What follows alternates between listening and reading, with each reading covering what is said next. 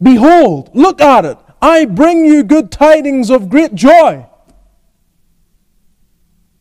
The Lord wants us to be happy about His activity. He does.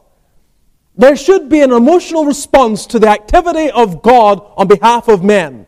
Not just nodding our heads and going, yes, that's right, that's factual, I believe it, uh, and just agreeing and assenting to it all.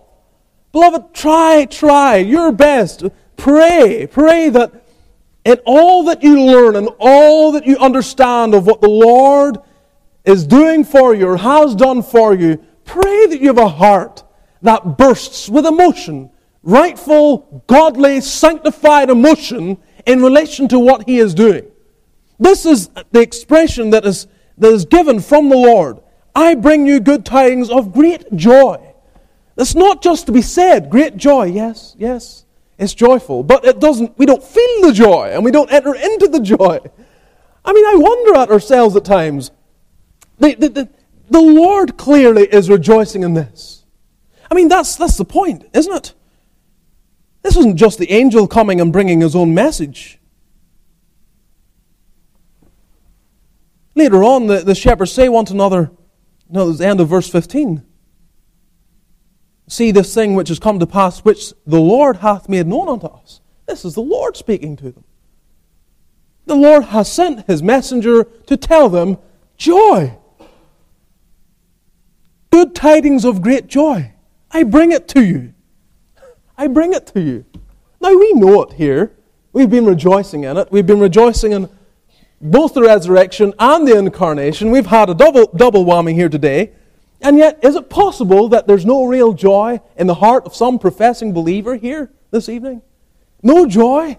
The Lord is saying, I give, I, I, was going to say, I'm giving you the, the, the, the, the freedom to, to, to rejoice in this. But it's, it's more than that. It, there, there's a sense of command here. The Lord is issuing, here's how to respond. I am bringing you good tidings of great joy, which shall be to all people. And so he's broadening it out. And this is good for the shepherds because they're learning that it will come to them as well. It's not, it's not just for the high, it's for the lowly. The Lord is broadening out. It's, it's to all people. Again, if you're here this evening, you're not excluded from this. You might exclude yourself for whatever reason because of, I don't know what goes through your mind. It may be because of your past your sin, your rebellion, maybe because you were brought up in a Christian home and environment in the church and you've turned away and you think God can never save me. And maybe because of various matters in your life or a particular point in which you are living in and you say, at this point, I can't come, I can't be saved because I need to straighten out this or that. No, it's to all people in all conditions, wherever they are, it's glad tidings of great joy to all people. God is communicating to the hearts of men this, this. Oh, think of the things that men get excited about. Think about Super Bowl and all the, the triviality of humanity. And we get so riled up. And listen, I'm not condemning it. I'm not. I'll be happy simply with this. If the expression of your joy when your team wins is in some way equal to and should be surpassed by your joy in the gospel.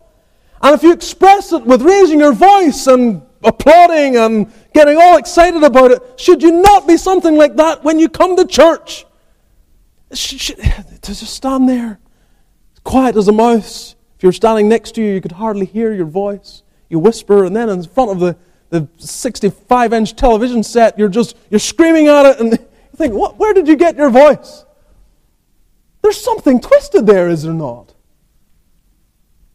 Heaven has come. The messengers of heaven arrive. The angel comes and says, Behold, I bring you good tidings of great joy, which shall be to all people.